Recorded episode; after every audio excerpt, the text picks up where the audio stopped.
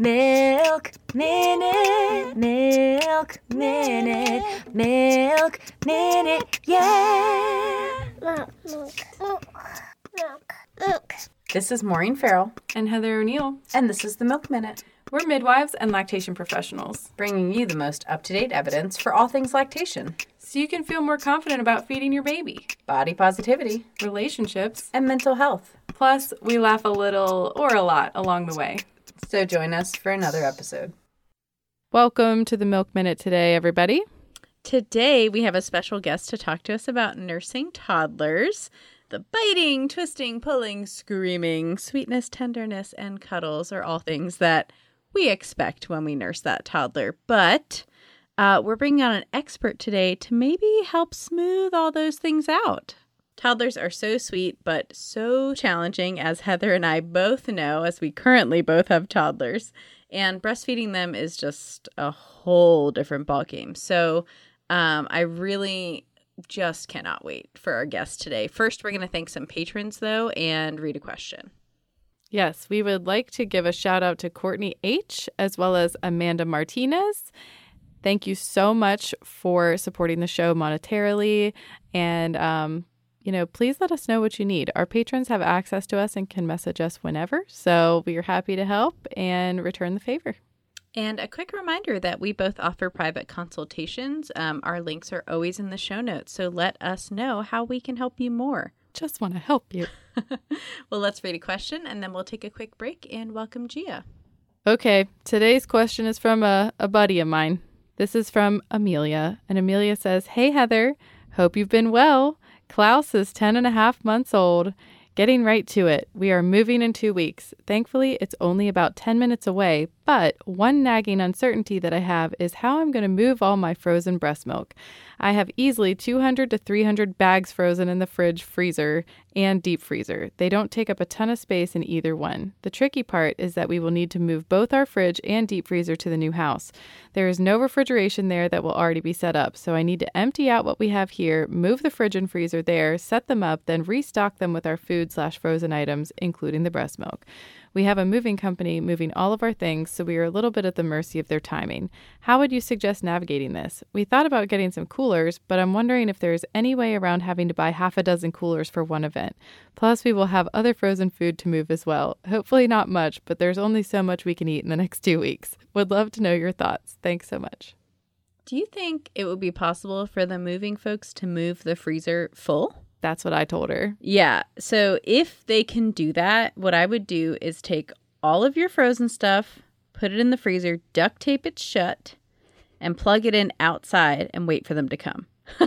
Yep. And then when they come, you can unplug it. It will not get cold. It will not get warm at all in the 10 minutes. Even if it takes them like three hours to really fully move it, those deep freezes, the food in them is safe for about 24 hours unplugged if the freezer's full, right? And that's like from the CDC in the case of power outages and stuff. But if you have to take it out, you're going to have a much shorter timeline that that food is safe. Yep. I'm glad you said that because that's exactly what I told her. I was like, mm-hmm. duct tape that thing closed mm-hmm. and and bat your little eyelashes at the moving guys and be like, please move all move all of this and put a giant sign on it that says breast milk inside, do not open. Even if you have to like have them load the freezer up empty, put all the food back in it in the truck and then drive it. Like it's not the greatest scenario, but it's the best one I can think of. Plus at least you know it all fits. Yeah. Funny enough, there used to be a farmer at our farmer's market who would do this with their freezer every week full of meat. They'd just put it full in the back of their truck, drive to the market, plug it back in, sell people meat, and then unplug it and drive home. That's right. yeah.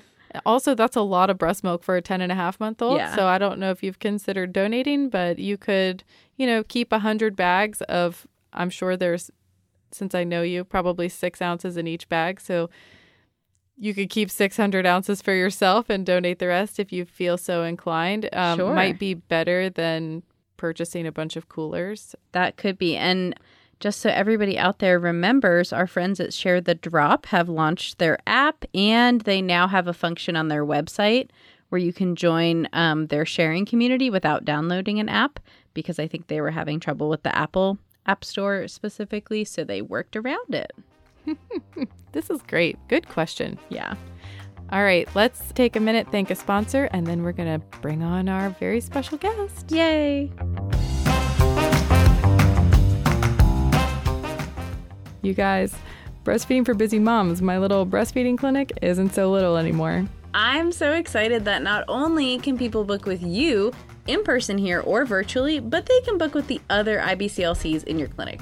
We also do accept some insurance directly. A lot of insurance will actually pre approve you for a certain amount of visits, even prenatally. So please head on over to breastfeedingforbusymoms.com and check out the services tab to see if your insurance is approved. Book with me or one of my IBCLCs, and we would love to work with you. You can do prenatal consults. What else can they do, Heather? Well, I often work with people who have supply issues. We've got pumping troubleshooting. We've got preparing to go back to work, weaning, starting solids.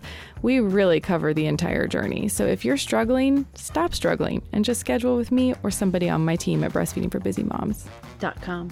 Com. Com. Today we have a very special guest on the show. Welcome Gia Gambaro Blount. She's a parenting consultant, child development professor, and parent educator. She has her MA in early childhood development and 20 years of experience helping families get to the root of behavior challenges while maintaining warm and trusting relationships centered in authentic connection. Gia is a mother of two children, so different from one another, they have challenged her understanding of parenting theories and deepened her awareness that there is no right way to parent. Well, that's comforting to start with. So, thank you. thank you for being here. We really appreciate you coming on and chatting with us. Thank you so much for having me. I'm really looking forward to this. Well, last week, Heather and I chatted about how breastfeeding is going with my toddler, Lyra. Um, and it's my second time nursing a toddler. And while I've definitely like improved my parenting game from one to the other, there are still days that I feel like I just have no idea what's happening. So we would absolutely love to chat with you about uh, toddler manners while breastfeeding because so much of our lactation education is crisis driven and it is all about the first six months and pretty much everybody is just left on their own after that yeah, that's such, such an interesting point that it's crisis driven because, as we know later with the toddlers, they feel like it's their own crisis. so there's a through line there. That's true. A, a, new crisis every three and a half minutes. exactly. Exactly. so, why don't we begin with bodily autonomy? So, when you wean over years, it's a very slow process of reclaiming your body. And how the heck are we supposed to get these toddlers on board with that? And what can we do to keep them from seeing our bodies as like a self serve, all you can eat milk bar? Such a good question. And I love the new language we have around body autonomy. Um, toddlers know this instinctually. Everything's mine, mine, mine, or no, no, no. So they know very well their own boundaries. So I think like the first place that we can start with understanding body autonomy is looking at this um, breastfeeding or nursing as a two way relationship, right? Oftentimes, as parents, we look at our babies and don't want to upset them or hurt them, or we set boundaries for them, or we help them with this or that.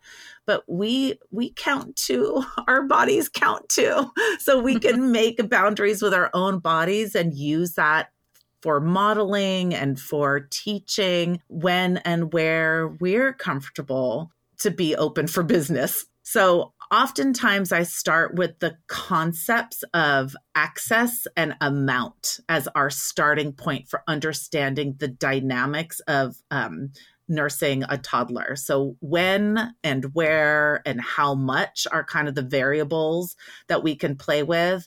And then the relationship is the reasons that they want to nurse. So is it for mm. comfort? Is it for the gooey connection, for the warmth, you know, or just a habit? Like sometimes you see toddlers just like kind of mindlessly doing it. Mm-hmm. So, how do we keep them from seeing our bodies as self serve? Is that we don't see our bodies as self serve and we start finding ways to limit access um, that is comfortable for us. So it could be like, oh, you want some? Let's go to our chair. Let's go to our special spot, or let's go in this room. Or if you're out somewhere and you don't want to do it, you could have your secondary location, right? So for kids starting to slow down the the access or for the parents try to slow down where the access is. If you're out in the world, you can pick like your car or a blanket, something that kind of changes the dynamic of the access that they have. So that's one way that we can stop being like open for business all the time is just change locations. I think that's really interesting because I do a lot of that just with uh, breastfeeding babies too. Mm-hmm. You know, like creating a buffer between the the night night booby and sleeping. And I always tell people it can be like a two minute buffer because two minutes to a baby is like an hour to us. Like time yeah. just moves so much slower when you're a they kid. no concept of time. No concept of time. So by you like taking that extra step to go to the car or like getting the blanket out and putting the blanket down. I mean, who knows? By the time you lay the blanket down, they might be like, never mind, I saw a mm-hmm. butterfly and I'm running away now. exactly. The urgency is over. Yeah. But so. how do we get them past that urgency when it's kind of the only thing on their minds? You know, how do we teach them patience? Because after age one, parents are mostly ready to move beyond the like quote on demand part of breastfeeding and getting that message across to toddlers who have zero concept of time, you know, and when yeah. we say not now or in 5 minutes, they just th- that feels like forever to them. Yeah, so you guys are so right on with they don't know how to tell time, but they do know how to feel the rhythm of their day. And that is the way that young children tell time. So for example, if we ever talk about like separation anxiety in my consultations or in my classes for preschool, we always talk about pickup and drop off times next to a scheduled event in the school. So you'll say something like, Mommy comes back after story time instead of 12 o'clock. Mm. And we can do the same with nursing. You can connect it to anchors in their schedule so you're not having it just free floating so that's that's also limiting the amount so remember we're looking at the two variables that we can kind of play with which is the access and the other is the amount so if they come to you and wanting nursing, you could say, Oh, have we had our story time yet? Or whatever is uh, something scheduled in the day. You could be like, Oh, we're not back from the park yet. Or you can use the schedule to help them track when that, to have that prediction of when the next feeding will come. That is interesting. Can I talk about myself for a minute? of course. Um, so I would not say that scheduling comes naturally to me. And when you go from feeding on demand for so long, uh, especially with your first baby, it felt very out of control for me. Like I could not I could not get a schedule for myself because I often feel like I have a toddler brain where I need someone to tell me what my schedule is.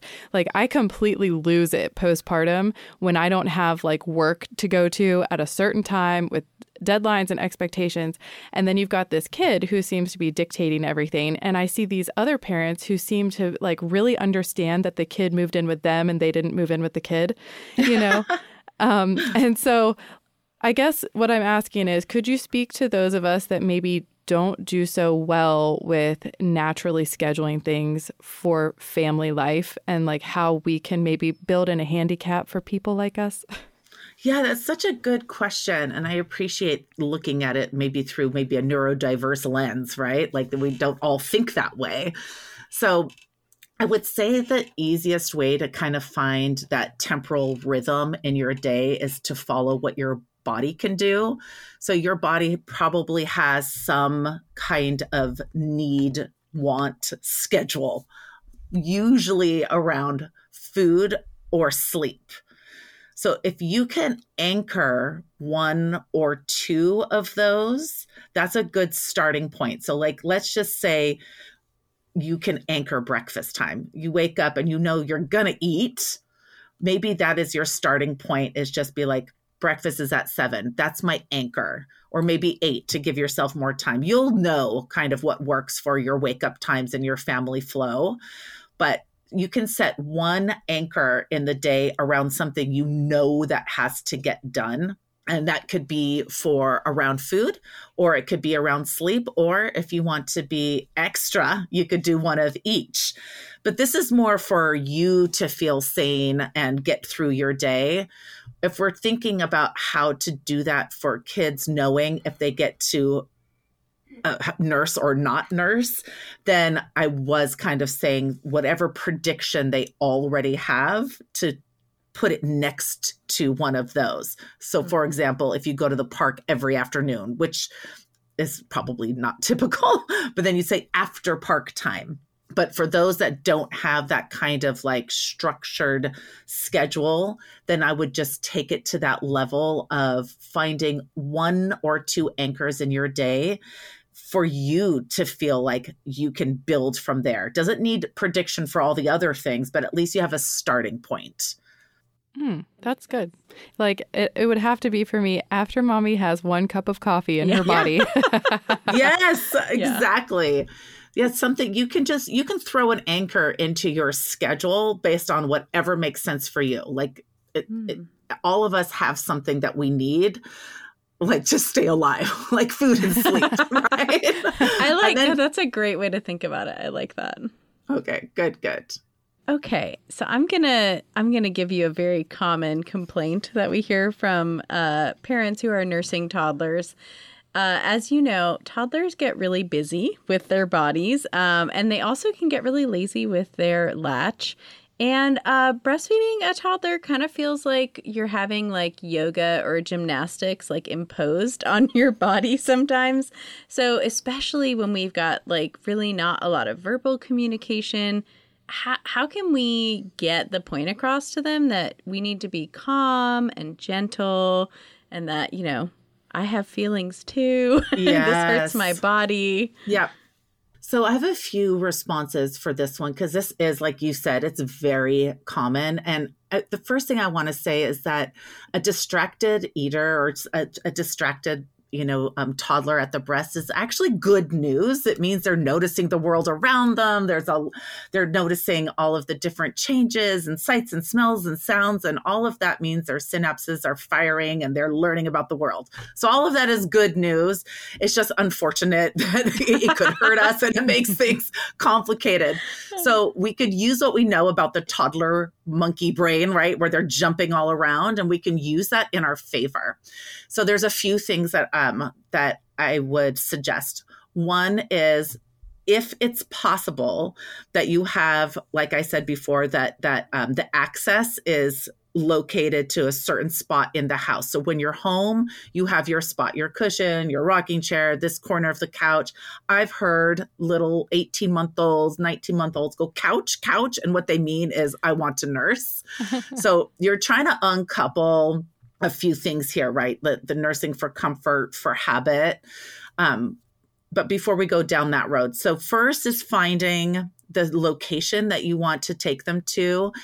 Um, that will help with the quote unquote laziness or the distractibility if you can reduce what's distracting in the environment. I know that's a simple slam dunk, that doesn't always work. So the second thing is for you to impose a cue something else that can happen while that's happening that has that feeling of peace, calm, quiet, centered groundedness. Most likely, you already have a white noise machine. Maybe you have a salt lamp in the house, or maybe you can use your voice. So, if we're connected to them and have a two way kind of feedback loop while they're nursing, then that can help reduce the outside distractions. So, using a cue and using your own feedback loop, singing a song, telling a story, eye contact during that time. Hmm. Now, the second reason that that is so helpful is because if and when you are ready to wean or just slow down the feedings in general not not be done but just slow them down then you can start to stack this comfort of reading and nursing, singing and nursing, talking and nursing. Something maybe you're narrating, like, oh, it's such a fun day today so far. We went to the park, we saw a butterfly. Like maybe you're just talking to them while they're nursing. What is nice about this is that eventually you are going to slide apart these two activities. So they still get that warmth that gooey connection that you know that warmth uh, of your lap and your time and your attention. But you start to slide apart the activity from the nursing. So first it's stacked nursing and let's just say we're singing. And then you start to slide it apart so you're singing while they're nursing. Then when they're done, you can continue to sing another song and then put them down and go on with your day. Eventually, it's going to feel just as fun to sit on your lap and sing a song when you've taken away the nursing. That's the gentle slow approach is the stacked activity. So one gets removed and the other one stays in place. We still get cuddle time, we still get connection, we still get eye contact, and we're still singing our song. Just what's missing is the nursing now. That's great. And actually, let me let me uh, double down on that and ask you a follow up question. Sure. Do you think it's possible that these toddlers think that you like breastfeeding and that's why they continue it because that's one of the ways that they show you love and they're just like looking for other ways to show you love?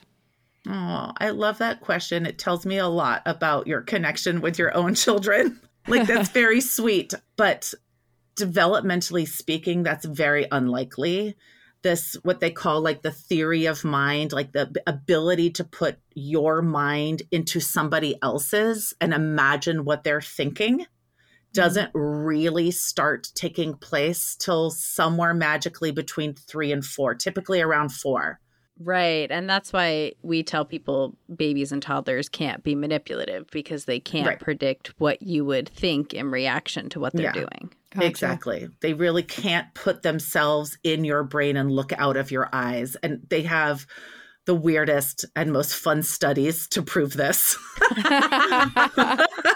Uh, Would you- studying toddlers must be joyful, really. Yeah, yeah. I Tell us know. about it. Tell You us would about like to hear it? Okay. Well, one of Yes. the, the most famous ones is, and they do it for three, four, and five year olds, and um, they see like when does this happen? When does it take? Like when does this change take place?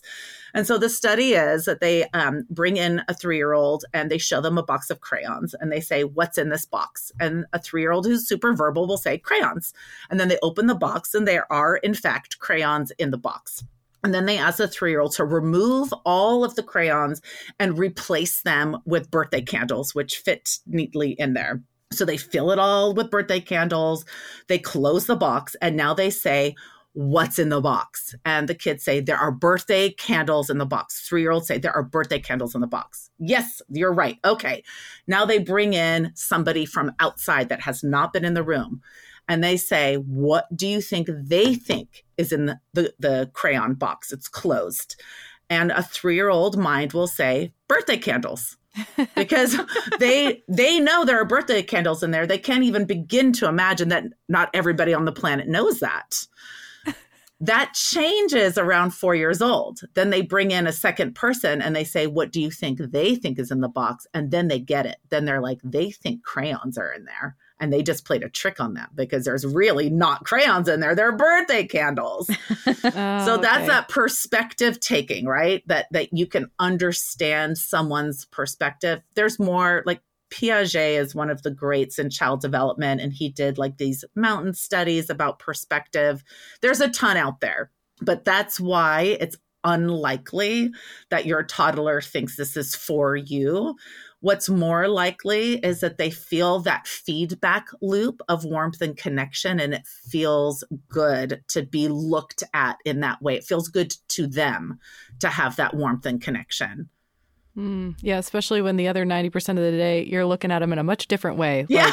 Like, don't you dare. You know, my daughter started telling me, don't you dare. And I'm like, uh oh, that must be something I'm saying. Our current major problem is my uh, toddler who broke her wrist beating her brother with her wrist brace, oh, oh no! which Oh, is like baby. very He painful. wrist.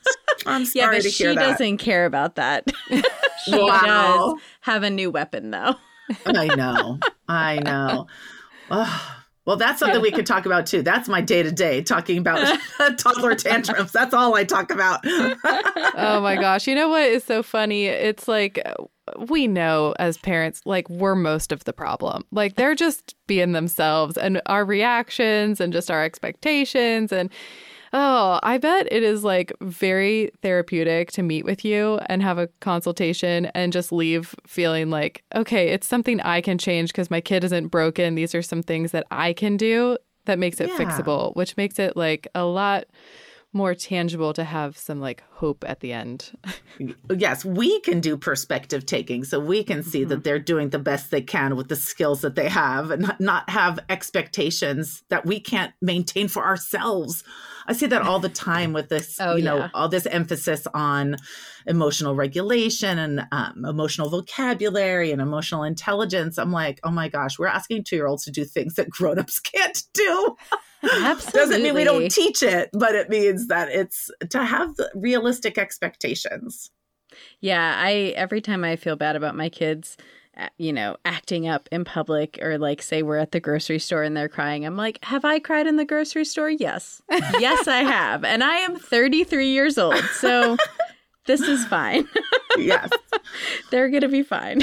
they're going to be fine or or even more than that is do you want to cry in the grocery store and you've told yourself some story that that's not good or you're not allowed or that that you're silly or your feelings aren't valid or you don't want to upset other people and really all you needed was a 2 minute cry you know and but we get all in our head about it toddlers don't have that perspective so they feel their feeling they let it ride and then they're out the other side God, I love that about them though. I really do. And and honestly, there's probably someone listening right now with AirPods in crying at the grocery store like this is for me.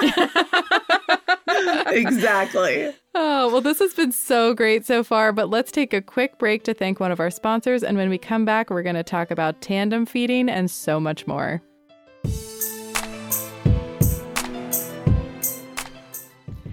If you're pumping milk away from your baby at all, at work, or wherever you go, you deserve a bougie product to make that easier for you.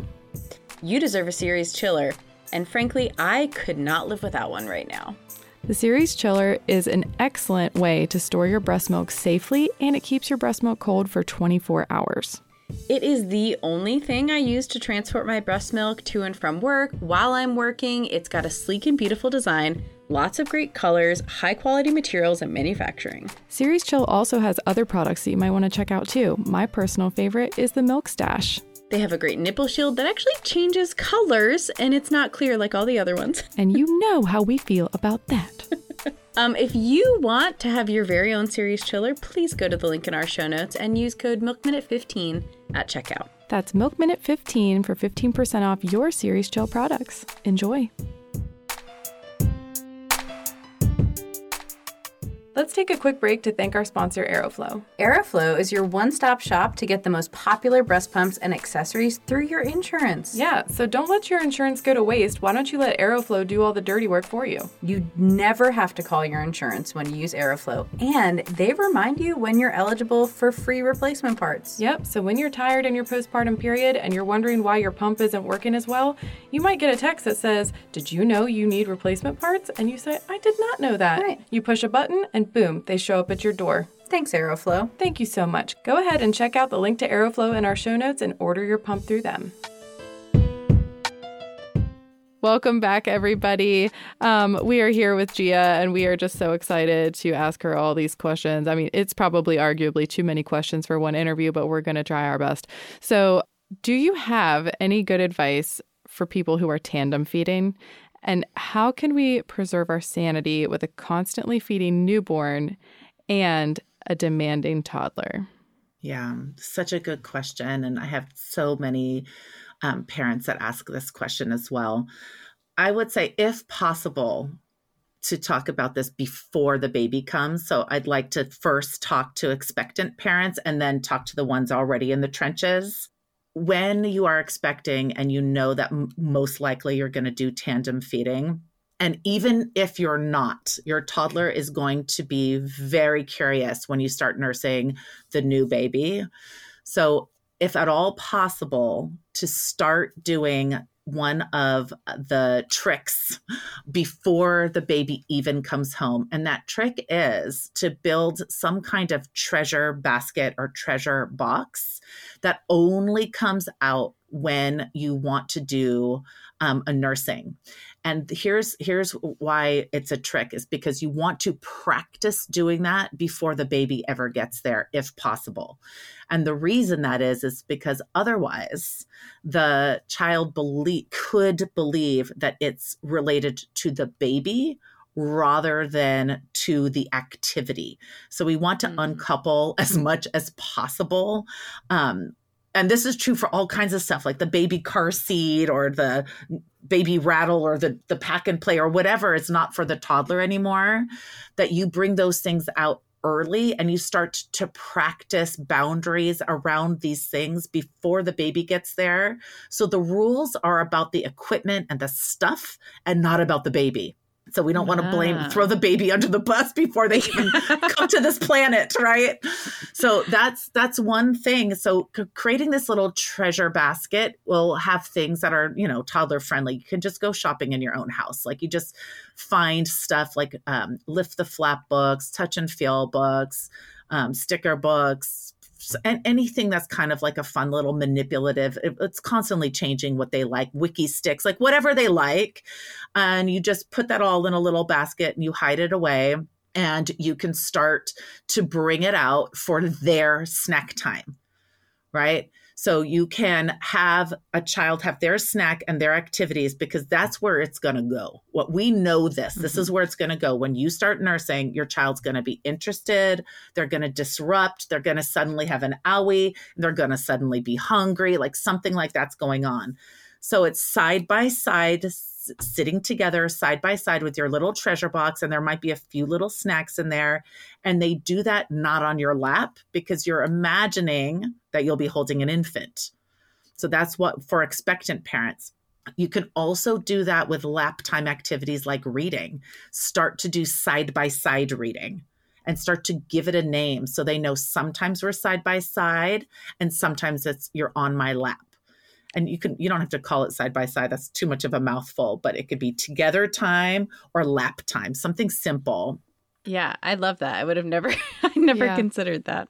It goes a long way right? Because suddenly your arms are full and you can't have two kids on your lap at the same time. It's it's a juggle. So again if we don't want to blame the baby then we can start having these side by side activities and naming it so we have some kind of tether to what the expectation is. So you know um, if you call it together time then they know they're not on your lap and they get this treasure box with special little snacks in there.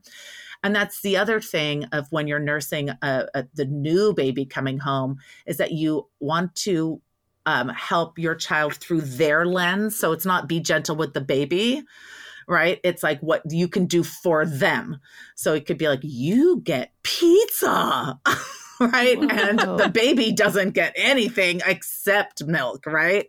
So you can start to build up their side of things and also introduce one of my favorite parenting strategies for toddlers is upskill to upskill them in any way possible this age of development they are so a desirous of doing things on their own. They really crave independence and they love to show you what they can do. So give them jobs. Give them mm. jobs to help the baby. Yes, right? this give is my favorite favorite yeah. time to give jobs because when they're like four or five, they don't care anymore. exactly. Yes, it's so true. You have a short window where they, where they feel very proud of their ability to do things that are that are normally what they see their adults doing. Oh yeah, my 1-year-old's favorite game is to pick up trash and throw it away which yes. my seven year old just sheds trash like everywhere he goes. so it's perfect, you know? Yes, like Pigpen. symbiotic relationship. Yes. Well, I can also confirm this because Heidi, my daughter, is about to be four next month. And she recently stopped throwing away her pull up from the night before. Like she used to do a great job of getting up in the morning, take off her pee pee pull up and throw it in the garbage. And her new thing is throwing it on the floor while sucking her thumb, looking me dead in the eye next to the garbage can and going, I want you to do it. Oh, that's a yeah, that's a whole different thing. I mean, she a- throwing that's down the power struggle. Yeah. throwing down the pee pee diaper like she's throwing down a gauntlet, and I'm like, let's go. Yes. I've been waiting my whole life for this moment. so what I started doing, tell me if this is wrong. I'm like, let's do it together, and I put my hand on top of her hand, and then we pick it up together and throw it away. It feels like a lot, but like win win Sure, or lose lose. That will be a temporary. That will be a temporary fix. I would. So how upskill would work in that is, I would say something like, you might be ready not to have a diaper anymore. That would be the upskill, right? So it's like, Mm. what's the next? If you always, if you think about early childhood as steps towards independence, right? Like they're taking steps, they're taking steps. You want to imagine the next step for her and maybe on the floor there where she's throwing the diaper you put a little potty or something mm-hmm. right? So that would be the upskill. What's the next step? And then you don't talk about throwing the diaper on the floor. You talk about the next step and see where she and her 4-year-old brain thinks the next step is because it's always slightly it creates a dissonance. It's slightly out of reach just a little bit. It's not deep end it's something that's just slightly out of reach so, oh, you, you're not wanting to put your diaper away. Do you think you're ready not to have a diaper? Should we try doing nighttime peas instead? Mm, That would be I the like this. upskill. Yeah. I'm gonna keep you posted. I will implement this new plan immediately and and email you next week. yeah, please do. Please do. Thank you for that. Oh my goodness. Yeah. yeah. Well, so I wanted to mention episode 75 is our interview with Laura Bierich, where we focus just on tandem feeding and all the things that worked for her. Um, so if you guys are like, yes, that's where I need to focus, head over there as well. So, a lot of parents don't want a tandem feed, right? They find out they're pregnant, they're still nursing a toddler, and they're like, okay, we need the fast weaning plan. um, and on this show, we talk a lot about slow weaning and baby led weaning. So, uh, like, weaning a toddler in a short span of time seems really daunting to me. And I don't know if you have any advice about that. Yeah, it is really tough because, like we said at the beginning, there's so many reasons for nursing, right? There's comfort if you get hurt. There's um, the habit, just the habit of it, you know. Um, there's the connection piece. So I, if at all possible, it's usually there's something going on for a quick prescription for ending or for weaning. If at all possible, I prefer the slower version. But if that's not possible, then the next thing would be having a plan for dealing with big feelings. Because it's very hard to go from this source of comfort to not having it anymore it depends on the age of the child. So you were saying like if they were one or two or three, and there would be very different approaches for each of those age categories. There is a shift in development at around 18 months. You probably noticed it with your own. And that's where they have long-term mem- uh, more long-term memory and a lot more language that they are expressing. So our plans will change. So I, I guess what I'm saying is I don't ever recommend quick and fast weaning if possible, but if necessary, that the actual toolkit that you'll need to build up are ways to help your child grieve grieve Mm. those things. Now there are some tricks to make it a little bit easier. Yeah, I've heard all kinds of wives' tales. I'm sure you've heard some funny yeah. things in your own career, but like saying that your boobs have an owie and putting a band-aid on it. it's like, Yeah. you know, that's one like there's those things having your partner use um for the times that there's typical comfort feeding like mornings or Mhm. bedtimes. Um, you know, there are those kinds of things, but in general, I recommend a slower weaning process where we do the layers of activity, right? Like the book, the song, the, the cue, the salt lamp, like something, um, and then we slide them apart. That's ideal. Typically, the hardest feedings to drop, as I'm sure you both know this, are the mornings and the evenings or Yes. anything around sleep. Yeah, and that's that's where we want to be able to have them have that same feeling of warmth and connection without the nursing. I have been asked before. You you, you haven't asked me this, but um, I, I can imagine that listeners are asking, well, if you're reading a story or singing a song while you're nursing, won't that be a trigger for them missing the boob? If you're singing that same song or reading a book, won't they just be like, you're singing a song I'm supposed to be feeding right now? So, what I always say to that is, there's no way they're going to forget anyway. They don't Yes. Mm-hmm. forget, right? They don't forget. So it's it's this is hard and you can do it. That's Right. really what it is. It's not trying to trick them into forgetting that they ever nursed. It's going to be that that you the grown up can help them navigate the grief and loss and transitioning into a different stage of life. Which is Yeah. uh, there's a lot of good things, right? Like you get to I don't know, go to preschool or get you know whatever. There's lots of other good things on the other side, but it's sitting in the sadness with them and giving them the tools to handle hard things and survive. That's heavy. It is. Yeah, It it's, it's really important to remember though, especially for those two and three and up. I I weaned. Well, I didn't wean him. My son weaned when he was just about four years old, but it was like a six month process of me hyping up being four years old. Where I was like, when you are four, you're not gonna Mhm. need to nurse anymore. It's gonna be amazing. uh-huh, uh-huh. And it worked really well. But yeah, you know, even I mean, he's he's seven and he like clearly remembers nursing because it was not that long ago. And he he'll still be like, "Oh, it was really nice when we did that." Aw. you know, they're they're not, they're not gonna forget.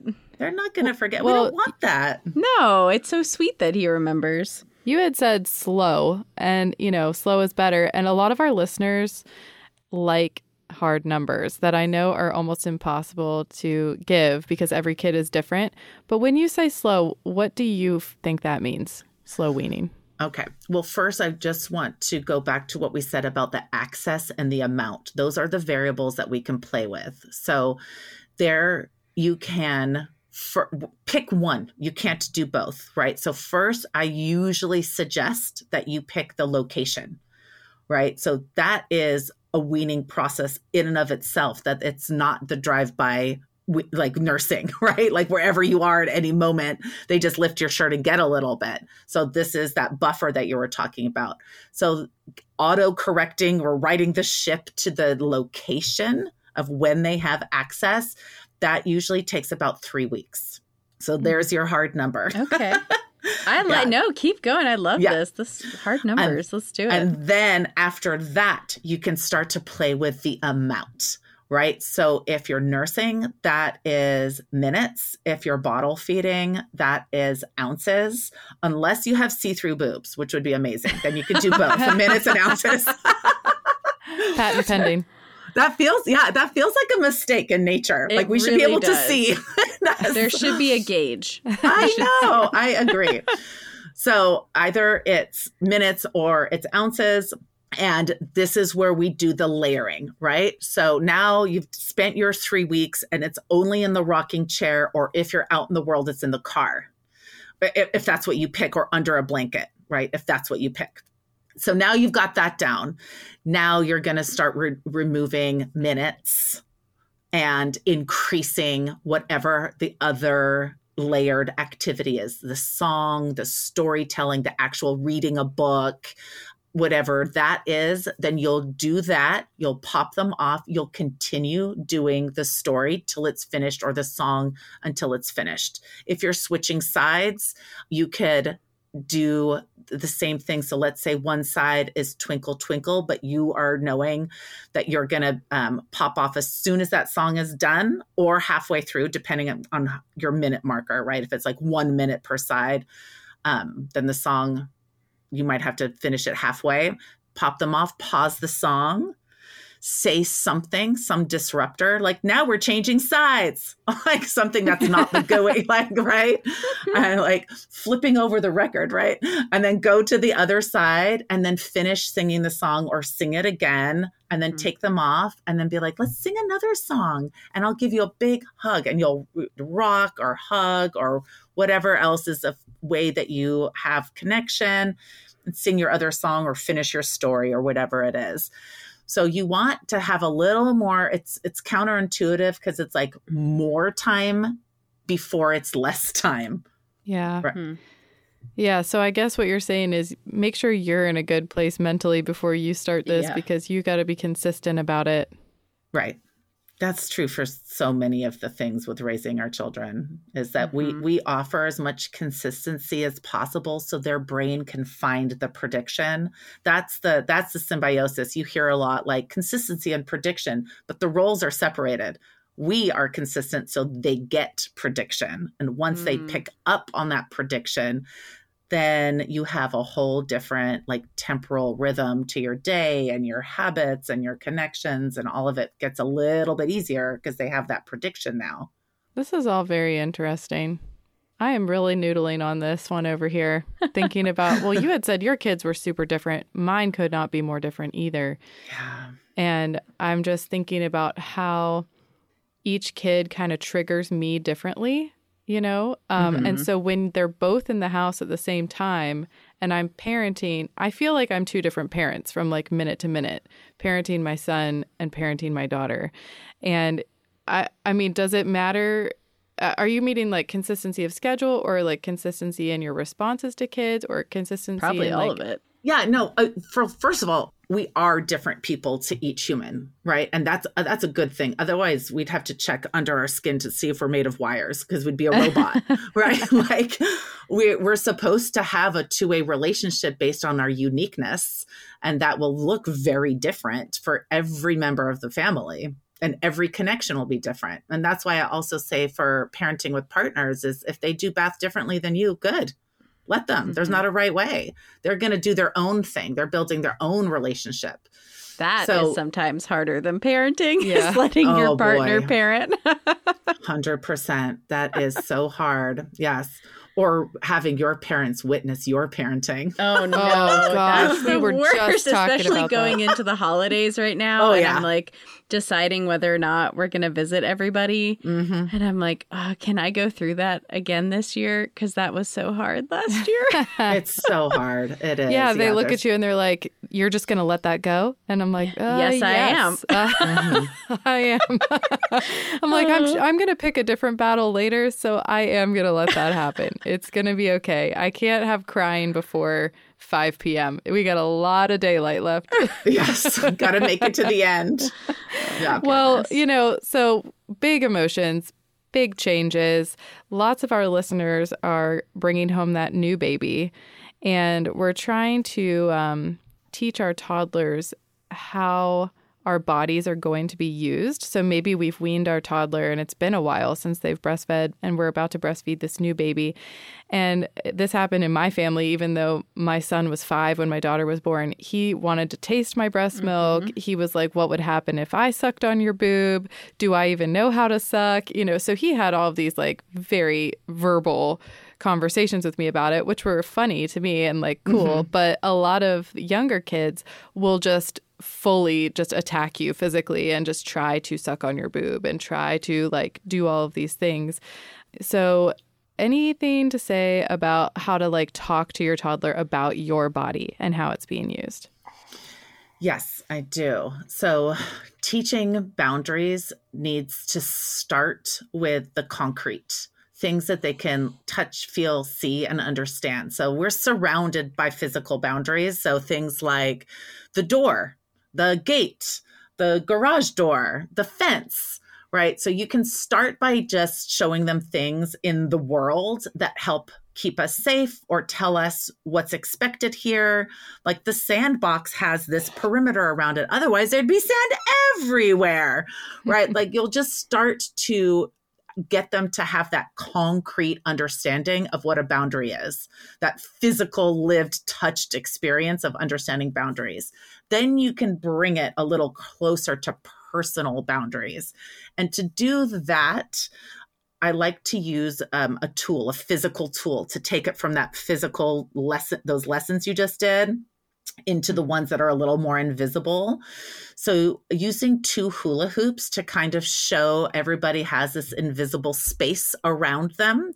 And we ask for consent or permission to go into somebody else's or who we allow into ours. This is another really important one around the holidays and around family. Like, Oh, do you want Uncle so and so just like picking up your kid without permission or Mm-mm. giving kisses or like, you know, this whole idea of consent, permission, all of that is really important. So we can teach it using this concrete tool of using hula hoops.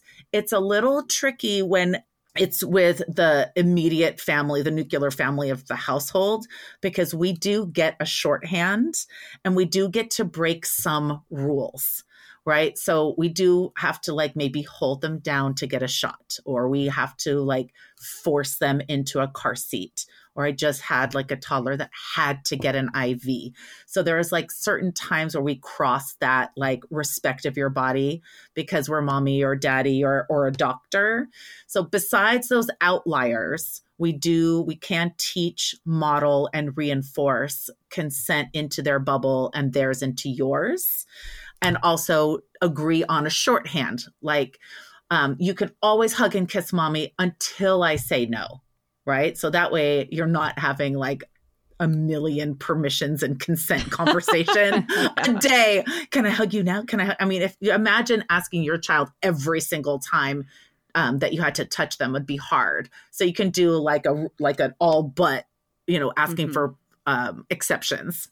So the hula hoop idea is to create this invisible space to make it visible, and you can teach them how you could do that with other people, right? Like you can go ask permission to give a friend a hug, and if Uncle so and so asks you permission, that you can say yes or no because he's in your hula hoop or not.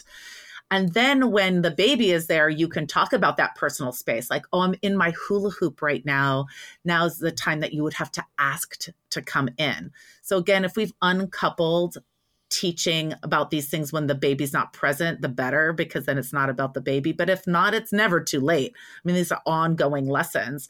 There is even a third layer, and that's the emotional boundaries right? Even more invisible, which is our feelings and holding boundaries around our feelings, kind words, um, you know, kindness, compassion, all of those things can cross boundaries as well. So this is also lifelong learning about boundaries. But the simple answer is that your body is your body, the mom that's nursing, and you can hold your no. And that's where we go back to what we said before is handling our children's discomfort or sadness on that things are changing and evolving and they might not get access where they used to. And that can be hard and sitting with that hard and the grief and the loss, but also remembering that they get they get to do a lot of things that a baby can't. Oh yeah, they they get to, and uh, they love that independence. Once they finally own it, then it's almost like, oh my god, now I can't control the independence. Um, you know, so so say that toddler, you know, with the help of the hula hoop, and we've got the treasure chest of activities, and they're like, actually, this is pretty darn good. I'm like really feeling my toddler self. Um, do they ever then? I mean, do they ever? I know that they do, but what would you do in the situation where your toddler is like, fine, you're stuck there in your stupid hula hoop feeding my little brother. I'm going to go open the garage door and walk to the neighbor's house because you can't do anything about it because you're sitting there. Uh, because this is my daughter's new thing because she's super tall, is she will open the garage door and just leave in her pajamas with no shoes. And obviously, we lock the door. She's very smart.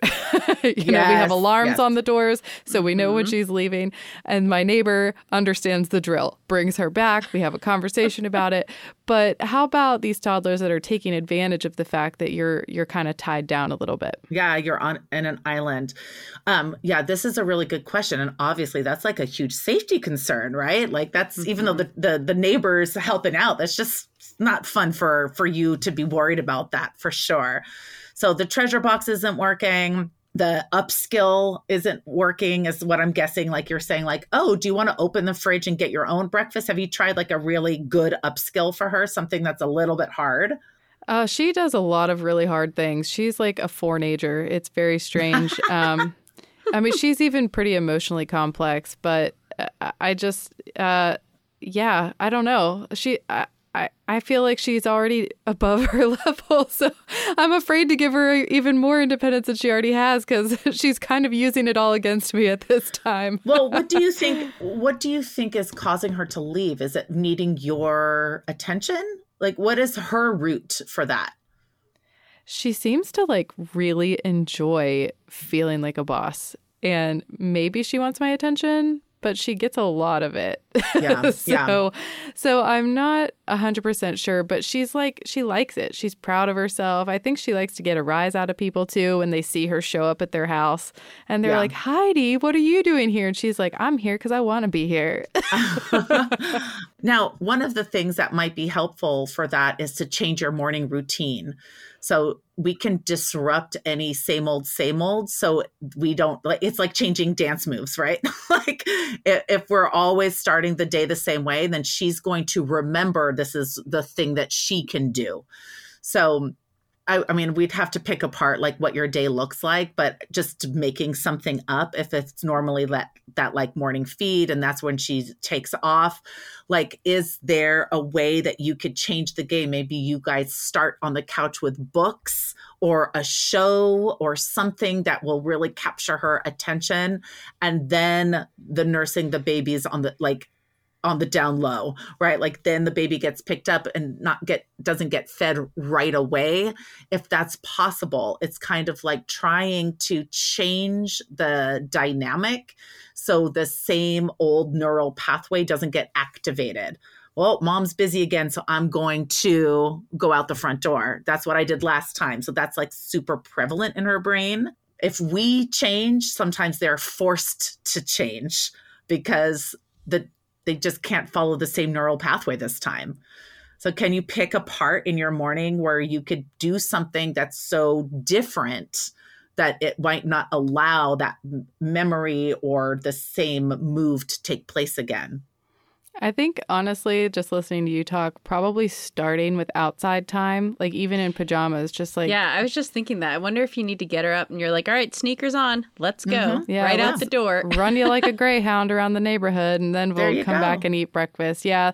She I think generally my kids are pretty energetic. So if they're if they're like chilling, eating their very way to breakfast, put it. watching watching TV, if they I swear if they watch more than 30 minutes of TV, their their little brains start to don't care melt and then they act Yeah. out. So I've like I don't know. Yeah, I think that's probably what it needs to to be. Wonderful. I you're Get, right. she- You could even throw her in a jogger, go for a walk, and I'm sure you've done this. I'm sure you know how to walk and nurse. like it's it's not for the faint of heart, but it can happen. well, actually, I don't have a newborn. We've talked about it, but I'm afraid. so I, I, was think it's valid. It is valid. I was. I was generally asking for other people who might have kids similar to mine that would like I to do see. that. I see. So But- you're not in a you're not stuck on the couch nursing. She's just you're not capturing her but you're, before like, she does the to same old, same old. Everybody I'm just, ready for school. I'm just and trying to do the Yeah. dishes, and she just Yeah. escapes. but yeah, the, and then when she does that, I'm like, God, I could never have another baby. Like she is an actual walking safety hazard. but I see you're right, and I, I think that there's always there's always a solution um, to work towards, and I think having a professional like you to talk with is so helpful. And I am so glad we found you. Can you please tell us how other people can find you and work with you? Yes, thank you so much for that. This has been a pleasure. So I do have my own website. It's my name, Gia Gambaro Blount, and on there you can book sessions with me. I also am brand new to Instagram and trying to build my platform there where I give lots of of the talks that I do. I'll either do like pictures of me doing the presentation, but I often do my presentation notes. So that's it can be a really good resource just the information on there. I just did a whole series on reasons for sleep resistance.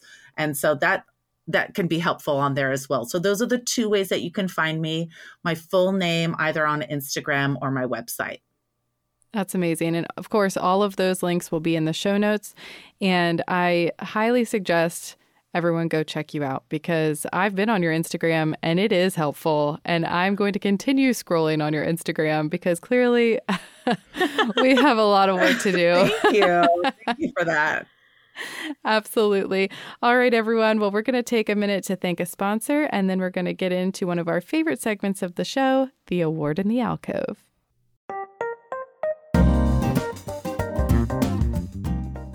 Heather, have I told you about my new favorite place to get nursing bras? Oh, tell me.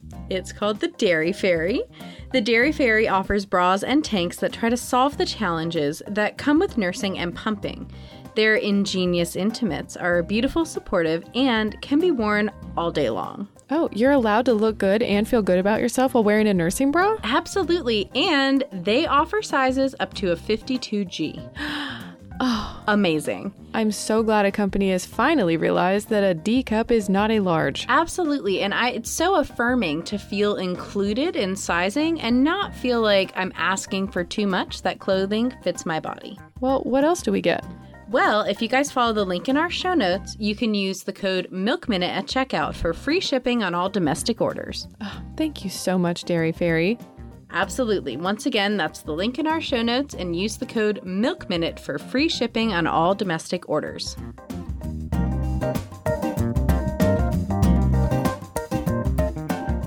Well, that was wonderful. And I think we both needed a little bit of parenting advice because we started the day very sad about our parenting. yeah, well, you can't win them all, but it really does help to feel like you have some direction and some skills and not like you're just parenting from the hip and hoping they're not going to be in therapy talking about you someday. And I think it's always so helpful to have a little bit of feedback on what's age appropriate too. Yeah, I forget because um, we yeah. work with babies so often that it's like, what am I even doing? Yeah, so it's wonderful when, you know, to have those reminders from Gia about like, no, toddlers don't think that. they can't. It's fine. well, I think so much of what we think about feeding our toddlers is that you know, they are going to be destroyed about like us emotionally separating, feeding. And, and she's like, well, I mean, the answer is yes, but you know, mm-hmm. there's ways that we can mitigate it. Yeah. And so just knowing that the expectation is that all toddlers are going to have feelings about it and that yours isn't extra upset more than other kids because you're worse at doing the weaning process, you know, mm-hmm. it's just kind of nice to have that baseline. Well, I think everybody should go schedule a consultation with Gia, and we should all become uh find find a little bit more like ease in parenting. Yeah, if you're pregnant, confidence. schedule a visit 2 years from now. Yeah. All right, well we have an award to give today which I'm super pumped about. Uh, this award goes to Lauren V, who is one of our patrons. And Lauren says, I advocated for myself, my baby, and our breastfeeding journey. I saw so many lactation specialists, both inpatient and outpatient, as well as our pediatrician, with no help. I did my own research, reached out for help in online forums, and started listening to the Milk Minute. I finally found an independent CLC who suggested I get my baby checked for a mouth tie. At six weeks old, we finally found out she had significant cheek, tongue, and lip ties that all needed revision.